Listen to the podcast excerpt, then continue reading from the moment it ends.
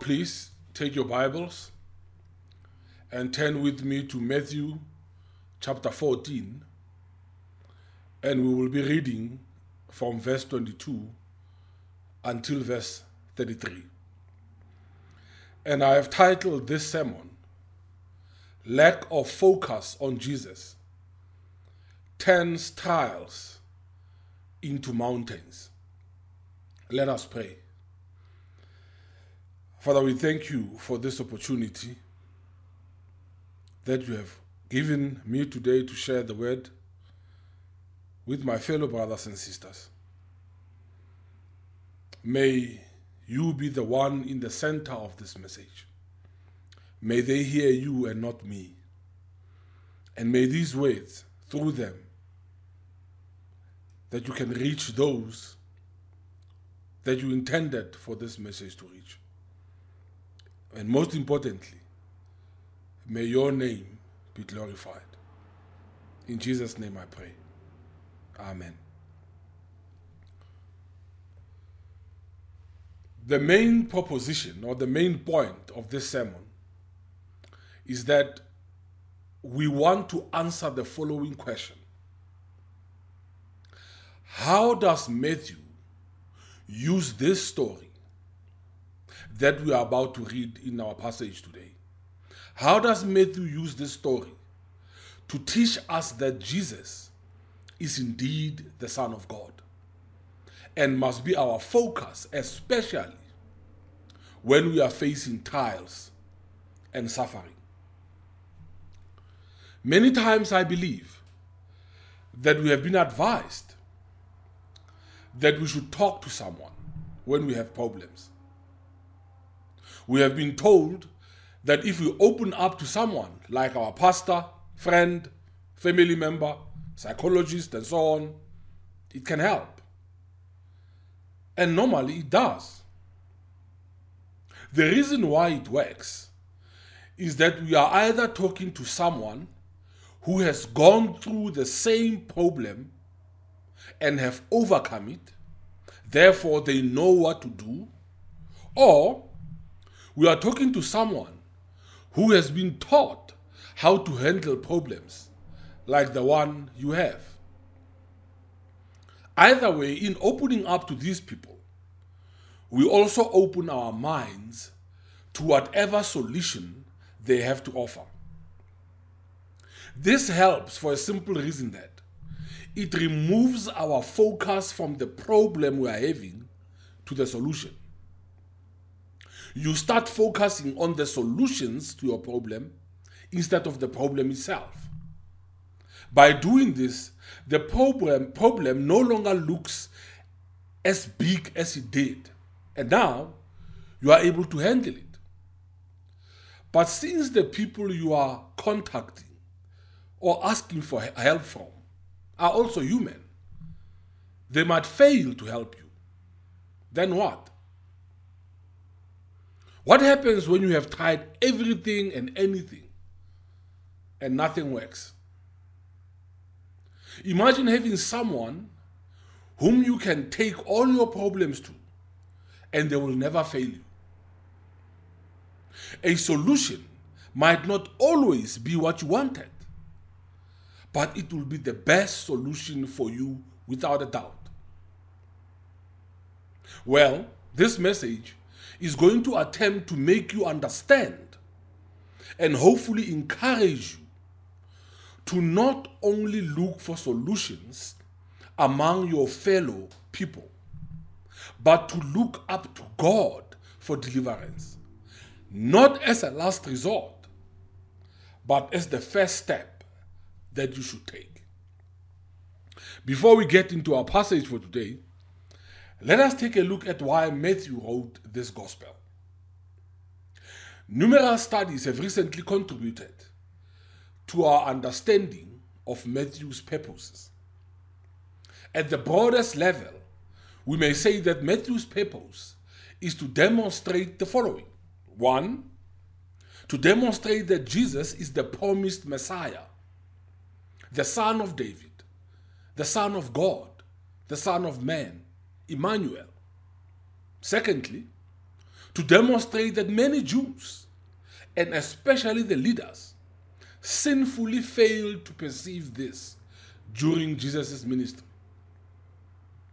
Thirdly, to demonstrate that the messianic kingdom has already dawned, is already here, inaugurated by the life, ministry, death, resurrection, and exaltation, exaltation of Jesus. Fourthly, to demonstrate that this messianic reign, characterized by obedience to Jesus and consummated by his return, is the fulfillment of Old Testament prophetic hopes. Fifthly, to demonstrate that the church, the community of those, both Jew and Gentile, who bow unqualifiedly to Jesus' authority, constitutes the true locus of the people of God and the witness to the world of the gospel of the kingdom. And lastly, to demonstrate that throughout this age, Jesus' two disciples must overcome temptation, endure persecution from a hostile world, witness to the truth of the gospel, and live in deeply rooted submission to, the, to Jesus' ethical demands, even as they enjoy the new covenant, which is simultaneously the fulfillment of Old Covenant anticipation and the experience of forgiveness bestowed by the Messiah, who came to save his people from their sins and who came to give his life as a ransom for many. As you can see, there are at least six reasons why Matthew wrote this gospel, but in our passage today, that is Matthew chapter 14, verses 22 to 23. Matthew's purpose is to demonstrate that Jesus is the promised Messiah, the Son of David, the Son of God, the Son of Man, Emmanuel. Let us now look at the context of our passage. Our passage, Matthew chapter 14, from verses 22 to 33, forms part of the bigger section which ranges from chapter 13, verse 53 to chapter 16, verse 20. And here begins the last major section in Matthew's gospel before Jesus goes to the cross. Matthew has been consistently raising the question of Jesus' identity. When the crowds marveled at his authority, in preaching and healing. People have taken sides for and against Jesus in increasingly polarized fashion. But those closest to Jesus, that is his disciples, have not yet given an explicit, definitive answer about who they think Jesus is. There are other themes in this section. But the most notable one is the increasing rejection of Jesus by Israel and the surprising openness to him among the Gentiles. Gentiles are non Jews. Within this bigger section that I mentioned, our passage forms part of an even smaller section which ranges from chapter 14, verse 13, to chapter 16, verse 12. And this section is tied together by two parallel feeding miracles and Jesus' summary reflection on them. At first, Jesus continues to minister to the Jews, and we see that in chapter 14 from verse 13 to 36. Then he turns from them, the Jews, to the Gentiles, and we see this from chapter 15, verse 1 to chapter 16, verse 12. In each section, the Christological question continues to be sharply focused. In this section, our passage is finally found in an even smaller section, which ranges from chapter 14, verses 13 to 36. And in this section, two major miracles demonstrating Jesus' power over nature are followed by a brief summary of his further healing activity. This section also contains the strongest Christological confession to date by his Jewish disciples. And we will see that in verse 33. For now, Jesus is still ministering in Israel, and his Jewish followers acknowledge him as Son of God, as we will see. And this section from chapter 14, verses 13 to 36, contains our passage for today, which ranges, as I indicated, from verses 22 to 23. Therefore, we can see in this last major section of Matthew, before Jesus goes to the cross, that Matthew is concentrating on the identity of Jesus. That is who Jesus is. And also how he is being rejected by the Jews. Our passage also forms part of this purpose of Matthew. And in this passage, Matthew is still showing through a miracle who Jesus really is. Turn once more with me to Matthew chapter 14, verse 22 to 33, and let us read the passage.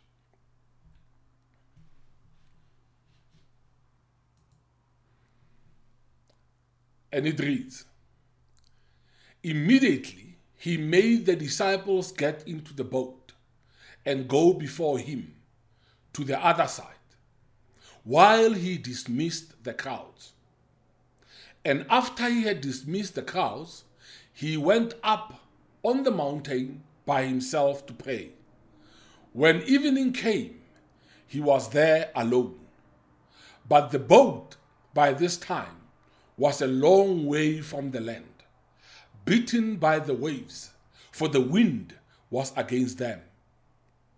And in the fourth watch of the night, he came to them, walking on the sea.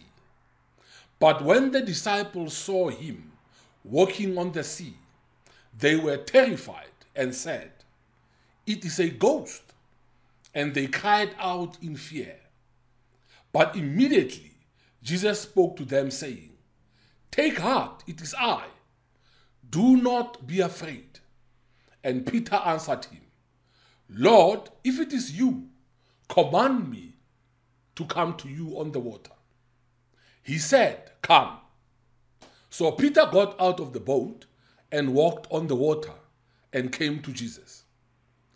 But when he saw the wind, he was afraid, and beginning to sink, he cried out, Lord, save me. Jesus immediately reached out his hand and took hold of him, saying to him, O you of little faith, why did you doubt? And when they got into the boat, the wind ceased, and those in the boat worshipped him, saying, Truly, you are the Son of God. This is the word of God.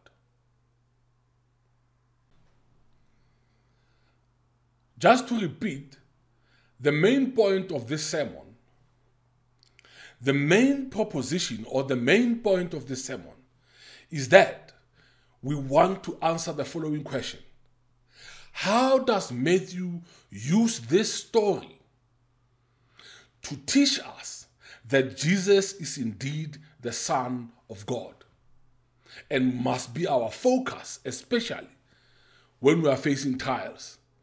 And suffering. We will be looking at four things we can learn from this story. And they are one, how Jesus deals with trials. Two, how the disciples deals with trials. Three, Jesus' response when we are faced with trials. And four, how we are to respond when we are faced with trials. Let us look at the first lesson. And it is what do we learn about how Jesus deals with trials. Turn with me to Matthew chapter 14, verses 22 to 23. We will only read up to the first half of verse 23. And it reads Immediately he made the disciple get into the boat and go before him to the other side, while he dismissed the crowds. And after he had dismissed the crowds, he went up on the mountain by himself to pray.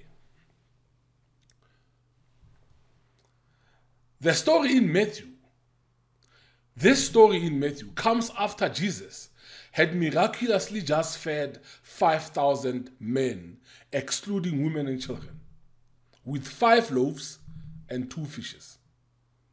John tells us that, and by John I mean in the Gospel of John, John tells us that when the people saw this miraculous sign, the crowd acknowledged Jesus as the prophet who is to come. This is probably in reference to Deuteronomy 18, verse 15, where God said he will raise a prophet like Moses among them. The crowds did not stop there. John tells us that they also decided to forcefully make Jesus the king. Although Matthew does not tell this to us, John tells us that when Jesus became aware that they wanted to forcefully make him king, he withdrew to the mountain by himself. Matthew tells us though, Matthew tells us though that before Jesus went up to the mountain, he made the disciples get into the boat and go before him to the other side while he dismissed the crowds. Therefore, we can see that the most probable reason for dismissing the crowds and the disciples had to do with the crowds wanting to forcefully make him king. It is also possible that the reason why he dismissed the disciples was so that they do not become part of the hashtag let's make Jesus king movement, to put it in the modern day language. There was this movement, hashtag let's make Jesus king, that was starting. And Jesus could not allow that. So far in the story, we learn that Jesus was faced with a crowd that wanted to forcefully make him king. There were 5,000 men who wanted to forcefully, underline forcefully, who wanted to forcefully make him king. Just imagine 5,000 men all having one thing in mind, and that is you will become our king whether you like it or not. They had made up their minds, and now they were going to implement the plan. Since their plan was clearly contrary to God's plan, Jesus could not allow this movement to succeed. Jesus first started by commanding his disciples to get on the boat and go before him to the other side. While the disciples were getting in the boat and sailing away, Jesus also dismissed the crowds. Once Jesus finished dismissing the crowds, he went up to the mountain to pray. Jesus faced a hostile, hostile crowd of 5,000 men. Jesus did what he could by dismissing both the crowds and the disciples. Then Jesus went to the Father to pray by himself. When Jesus, we see Jesus, when he was about to be arrested, again going to the Father to pray. Matthew in chapter 26, verse 36 to 46, tells us that Jesus' soul was very sorrowful and he prayed to God. So we see that when Jesus was faced with trial, was faced with situations, he turned to God for prayer. He focused on God and he turned to God for prayer. Jesus even told his disciples to pray that they may not enter into temptation. So, what are we learning from this? What we learn here is that when Jesus is faced with trials, he does what he can. But ultimately, he turns his focus from the trial itself and focus on God in prayer. How does this apply to you and I? Do you focus on the problems and forget about God? When trials come your life, when suffering come your life, when persecution faces you, is your focus on the trial, on the persecution, on the suffering, on that that is causing you distress, on that that is causing you to worry. Is your focus there, or is your focus on God in prayer? Our goal as Christians to be, is to be Christ like. And here Jesus shows us that our focus, even during trials, our focus, even during persecution, our focus, even during suffering, our focus, even during sadness, distress, should not be on what is causing us those, but it should be on God in prayer. Look at yourself today. Ask yourself this question. Why, where does your focus lie when you are facing trials? And look at the example that Jesus is giving us. He faced trial. 5,000 men, hostile men who wanted to make him king. He could give them food for free. They were not going to allow him not to become king. But his first thought was to do what he can, but focus on God in prayer. Let's look at the second point. Now that we have learned about how Jesus deals with trials, let us go to our second learning point, and that is what do we learn about how the disciples deal with trials? We've seen how Jesus dealt with trials. Now, we will see how, what we can learn from how the disciples deal with trials.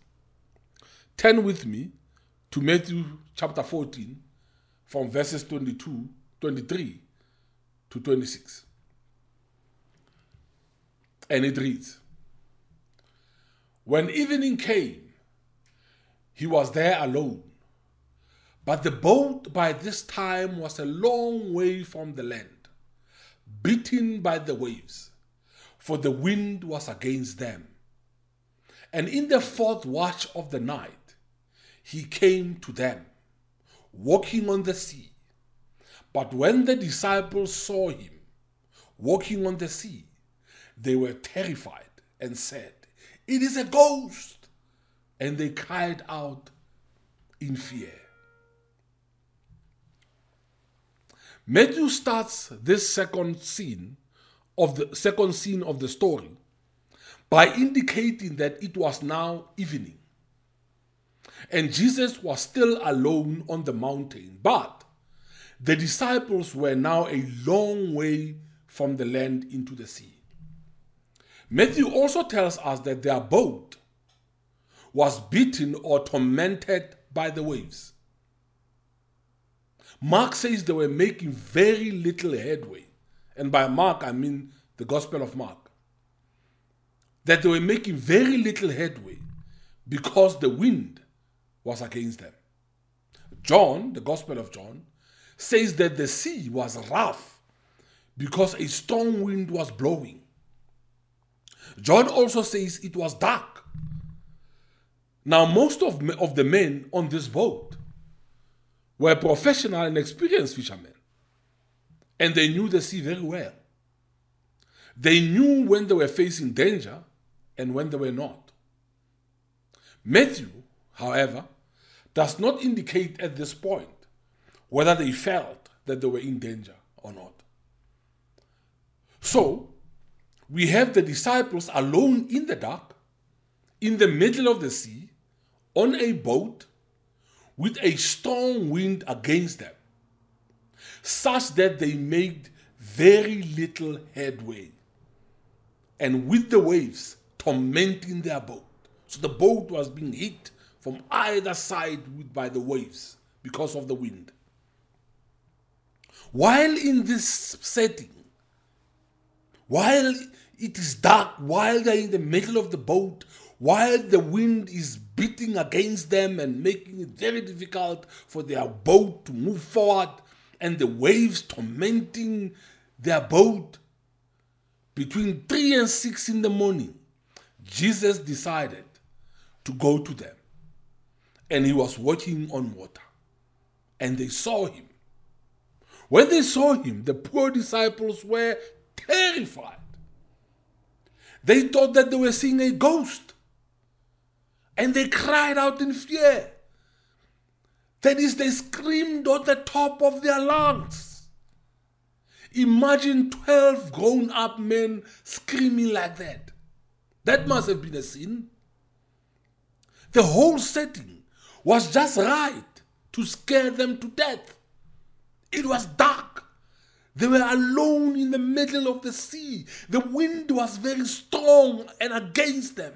The waves were tormenting the boat, and as if things could not get any worse, between 3 and 6 a, 6 a.m. in the morning, here comes a person walking on the sea. Would you not have been scared out of your skin? I know I would have. The disciples were completely overcome by fear to the point where they screamed very loudly. They were facing a trial, a trial that they did not think they can overcome. Their response to this trial was fear. They were terrified. Their response to this trial was, We are doomed. There's no hope. That's it. That is the end of us. All they could do was scream and be fearful and hopeless. I can just put myself in there. I would have done the same. I would have screamed. I would have been in fear. Let alone the fact that I can't even swim. So, what do we learn here? We learn that when faced with trials, the disciples resorted to fear and hopelessness. With a touch of screaming somachoid into it. At this point, we see a big contrast. When faced with trials, Jesus did what he could and ultimately focused on God in prayer. Whereas, when faced with trials, the disciples resorted to fear and hopelessness. How does this apply to us? What, what can we learn from this? Are we the disciples? The reaction, the fear of the disciples during this mammoth time, during this scary, terrible, terrifying time, was hopelessness. They had no hope. They believed they were doomed. Is, is that not how we behave? When we faced with trials, we resort to hopelessness. No one can help us. Nothing can help us. Especially when we have tried the doctors and we have tried those that, that, that do the Sangoma thing, they try the Sangomas and the traditional doctors and they try this this uh, uh, idea and they try that idea and nothing works. Normally, we will say that we are bewitched. We will blame our aunts and our grandmothers for bewitching us. But ultimately, we will resort to hopelessness. There's no hope. I'm doomed. I'm cast. Throwing our hands in the air. Exactly how the disciples behaved. And that is not how Jesus behaved. Jesus did what he could regards to the trials. He dismissed the cows. He dismissed the disciples. But then he turned to God in prayer. These Jewish men on the boat did not think about God.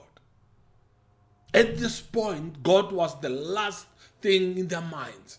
All that they were thinking of is we are doomed. It is dark. The sea is harsh. It is three o'clock in the morning, and there comes the person walking on the water. We are finished. That's it. That, that, that's the end of us. But at no point did they turn to God in prayer. Is this describing you? I know it's describing me. And if it is, you and I need to repent. You and I need to repent. We need to follow the example of Jesus Christ. When we are faced with trials, we should do what we can to deal with those trials. We should do what we can to deal with those situations and then leave the rest to God turn to Him, focus on Him in prayer. And we should stop behaving like the disciples. Scream and throw our hands in the air. It is done, we are doomed. God is in control. God is in charge. Nothing takes him by surprise. We should follow Jesus' example, not the disciples' example. So far, this is what we have learned. We have learned about how Jesus responds to trials. We have also learned how, in contrast, the disciples respond to trials. Now let us learn how Jesus responds when we are facing trials. So the third learning point is what do we learn about Jesus' response when we are faced with trials? Turn with me to Matthew 14, chapter 14, verses 27 to 30. And it reads But immediately Jesus spoke to them, saying, Take heart, it is I. Do not be afraid. And Peter answered him, Lord, if it is you, Command me to come to you on the water. He said, Come. So Peter got out of the boat and walked on the water and came to Jesus. But when he saw the wind, he was afraid. And beginning to sink, he cried out, Lord, save me. Jesus could have left them in their misery they had already decided that they were doomed. They had already decided that they were finished. They were seeing a ghost. He could have left them in their state of fear and hopelessness. Oh, but he did not. Matthew tells us that Jesus immediately, not later, immediately spoke to them commanding them that they need to take heart. That is, they need to be courageous because they are not seeing a ghost, they are seeing Him. Jesus does not stop there. He also commanded them to not be afraid. When Jesus saw how fearful they were, when Jesus saw how hopeless they were, when Jesus saw how terrified they were, he took action immediately. Jesus did not wait, but he took action immediately to calm their fears down. The command from Jesus was be courageous and don't be afraid. It is I. When Peter saw Jesus, suddenly the safest place was no longer the boat, but it was where Jesus was. Despite the strong winds and the waves that were tormenting the boat and the darkness, in the water with Jesus where he was, was suddenly the safest place. Peter responded to Jesus by saying that, Jesus, since it is you, then command me to come to you in the water. Command me to leave the safety of the boat and get into the water, into the raging sea, into the raging waves, into the strong wind, in the dark to come to you. Where Jesus was, was suddenly the safest place, and nothing, even the raging sea, was going to stop Peter from going to Jesus.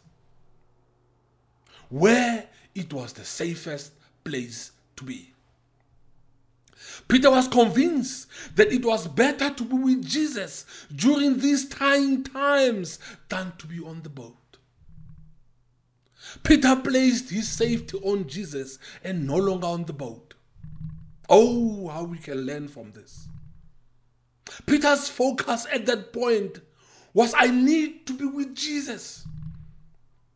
He was completely focused on Jesus and being with him. Jesus, Jesus responded to Peter's request by saying, Come.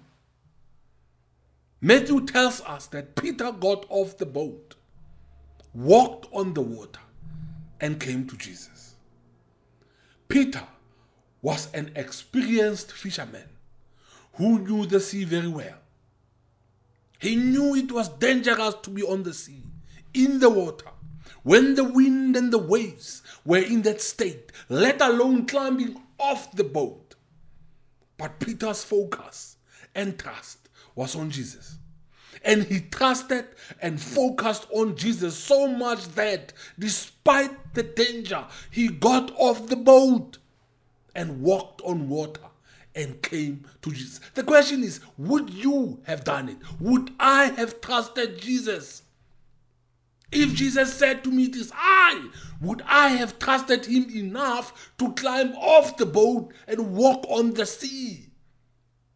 Would I? Would you have trusted Jesus Christ?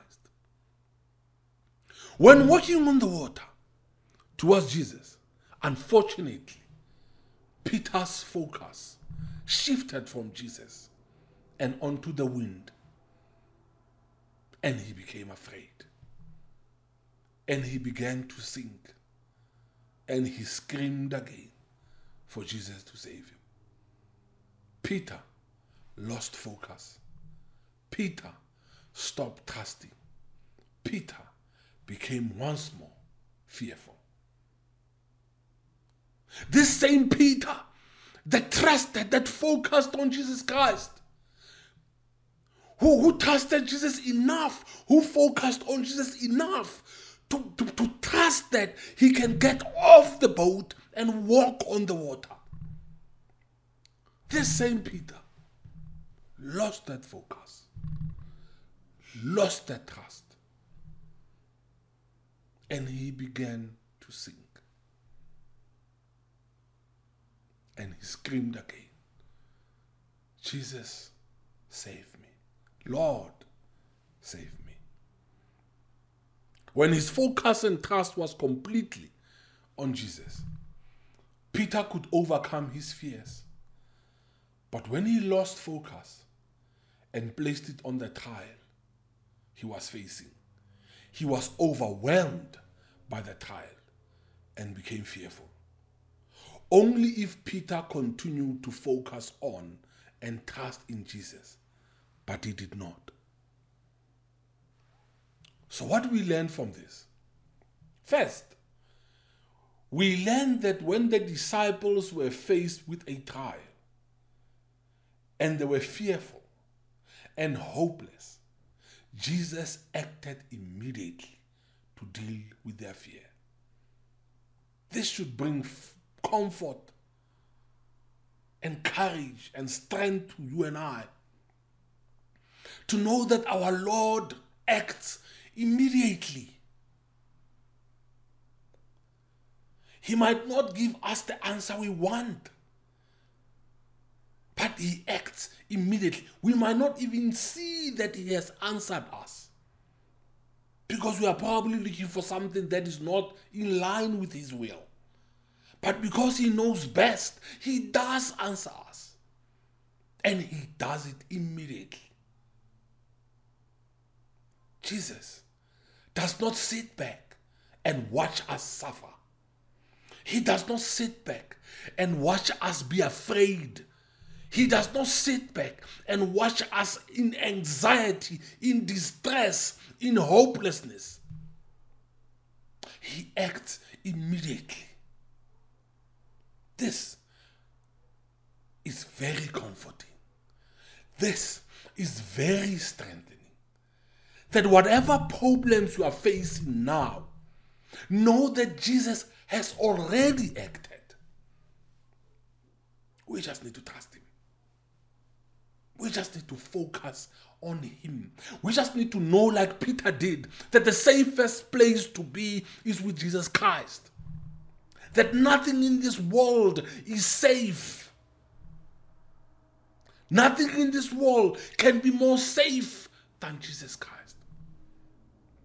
being with Jesus where He is. It doesn't matter what we need to go through to get to Him. Where He is is the safest place to be. You and I need to know that today. That the safest place to be is with Jesus Christ, nowhere else. Secondly, we also learn that when his focus and task complete trust was completely on Jesus, Peter could overcome his fears and face his trial head on. But when he lost focus, he was overcome by his trial and resorted to fear. Oh, dear brothers and sisters, when our focus is on Jesus Christ, trials, sufferings, problems, you name it, do not compare. Do not overcome us when our focus and trust is on Jesus Christ. How we can learn from Peter. Peter was able to get off a boat into the water in raging seas, in raging waves, in the dark, three o'clock in the morning, to walk on water to go to Jesus because he believed and he trusted. And his focus was on the fact that where Jesus is, is the safest place. Dear brothers and sisters, we can learn from Peter. Do we trust Jesus enough to walk on water? To get off our boat? To get off our comfort zone and venture into the unknown? Do we trust Jesus? Is our focus on Jesus enough for us to get out? Is our trust in Jesus enough that we can get out of our comfort zone? What we have learned so far is that we have learned about how Jesus responds to trials. We have also learned how, in contrast, the disciples respond to trials.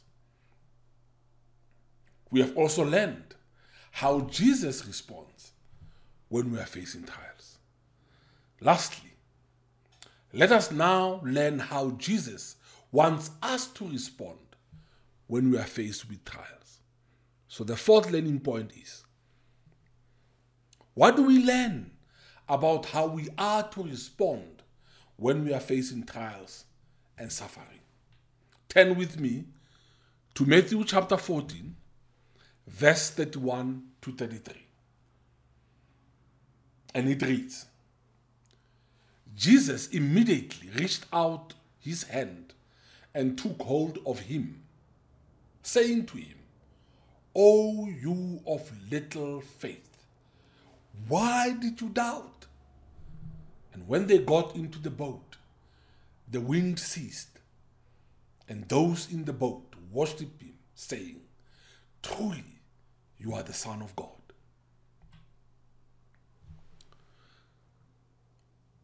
On failing to keep his focus and trust only on Jesus, Peter decided to shift his focus to the wind. He began to sink and was overcome by fear and began to ask Jesus to save him. Jesus could have left him to sink, but he did not. Jesus still acted immediately, reached out his hand, and took hold of him. Although, from what Jesus said to Peter afterwards, we can see that Jesus was not very happy with what Peter did. Jesus described what Peter did as the actions of what of one who has little faith because he doubted. What did why did Peter doubt? Or what did Peter doubt? What is it that Peter doubted? Peter doubted whether he was safe in the water. Remember that Peter said to Jesus that since it is him, he must command him to come to him. And Jesus did exactly that. Peter was walking on top of the sea and going towards Jesus. Despite this reality, Peter still doubted his safety when he saw the wind. He was not sure if Jesus or even his presence will save him from the wind. Peter still did not know who Jesus was. Oh, yes, Jesus, you can be powerful enough to make me walk on the water, but this wind, this wind, Jesus, is too powerful. You cannot handle it. You cannot handle it. Peter had not yet placed his faith in Jesus as God who is sovereign even over nature who is in charge of nature, who is in control of nature. So, Jesus saved Peter, but still rebuked him for a lack of faith because he doubted. Jesus then went into the boat, and the wind ceased. It is not clear from Matthew or Mark or John whether the wind ceased because of Jesus, but that is not what Matthew wants to focus on. He focus, he focuses on the realization that Jesus is indeed the Son of God. And this is one of the reasons why Matthew wrote this gospel. The disciples finally proclaimed whatever it is that they meant with this statement. It doesn't matter at this point. But what's important is that they have finally realized that Jesus is indeed the Son of God. Only the Son of God can do what Jesus did. As I say, what they meant by the Son of God then, because we know that they still had reservations, it wouldn't matter. But Matthew's point here is what Jesus did made them realize that truly he is the Son of God. The question to you is Do you recognize Jesus as a Son of God? The disciples should have trusted Jesus. Do you trust Jesus? Peter's focus, the minute he stepped on that sea, should have remained on Jesus, no matter what. Where is your focus, my brother and sister? Where is your focus currently? Is it on your sufferings? Is it on the problems that you have? Is it on the persecution that you are facing? Or is it on Jesus? Where is your focus? Do you trust Jesus? Are you focused on Him enough? Or are you focused on your problems? If Peter trusted Jesus to let him walk on the water, he should have trusted Jesus to save him from the wind. But he doubted Jesus' power. He doubted who Jesus is. That's why he thought the yeah, the walking on the water maybe, but the wind, no, no, no, no, no, no, no. Jesus, I that's asking too much. You can't handle this wind. And therefore, focusing on you at this time, that's not the case. There is no suffering, there is no trial, there is no problem that is bigger than Jesus Christ. What do we learn from this? Well, we learn four things. First, we learn that once our focus shifts from Jesus to trials and sufferings, the trials and sufferings become a mountain you cannot overcome. Once our focus shifts on Jesus and goes to our problems and goes to our issues, those issues suddenly become so big that they start to overcome us. But when our focus is on Jesus Christ, these problems are nothing. They are nothing. Secondly, we learn that no matter how big the trial and suffering might be, Shifting our focus from Jesus to the trial is a huge mistake. We cannot afford to shift our focus on Jesus Christ and on the problems and on the suffering and on the issues that we have. We can't, it's a mistake. Learn from Peter. He nearly drowned because he shifted from Jesus to the problems. Thirdly, we learn that Jesus does not want us to have little faith and doubt when going through trials and suffering. Jesus wants us to hold on to our faith. He wants us to trust in Him. He wants us to believe in Him. Even when we go through trials, even when we go through suffering, even when we feel that things are difficult, there's Jesus Christ. Our faith in Him must be our stronghold. Our focus must be on Him. We must do what we can. But our focus, our trust, must not be on our abilities, but on Jesus Himself. And fourthly, we also learn that although from time to time we might fail to focus solely on Jesus, when we are facing trials. Jesus will still not abandon us. He will still save us. Yes, we might fail to focus on Jesus Christ. Sometimes we might find ourselves focusing on the problems. But when we turn to Jesus and cry out for help, oh, brothers and sisters, He will never abandon us. He will be there, He will act immediately. Let us never ever think that Jesus is not there when we are facing trials. It is especially when He's acting when we are facing trials. He will never allow us to go through those trials alone. Ours, our response is to focus on Him. Our response is to trust in Him.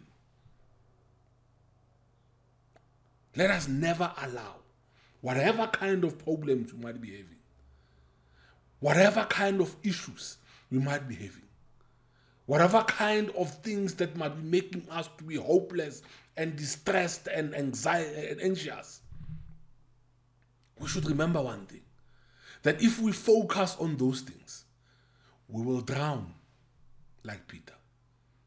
But if we focus on Jesus Christ, we will walk on water. So the question is are you to drown or are you to walk on water? The choice is yours today. Choose to walk on water. Choose to focus on Jesus Christ.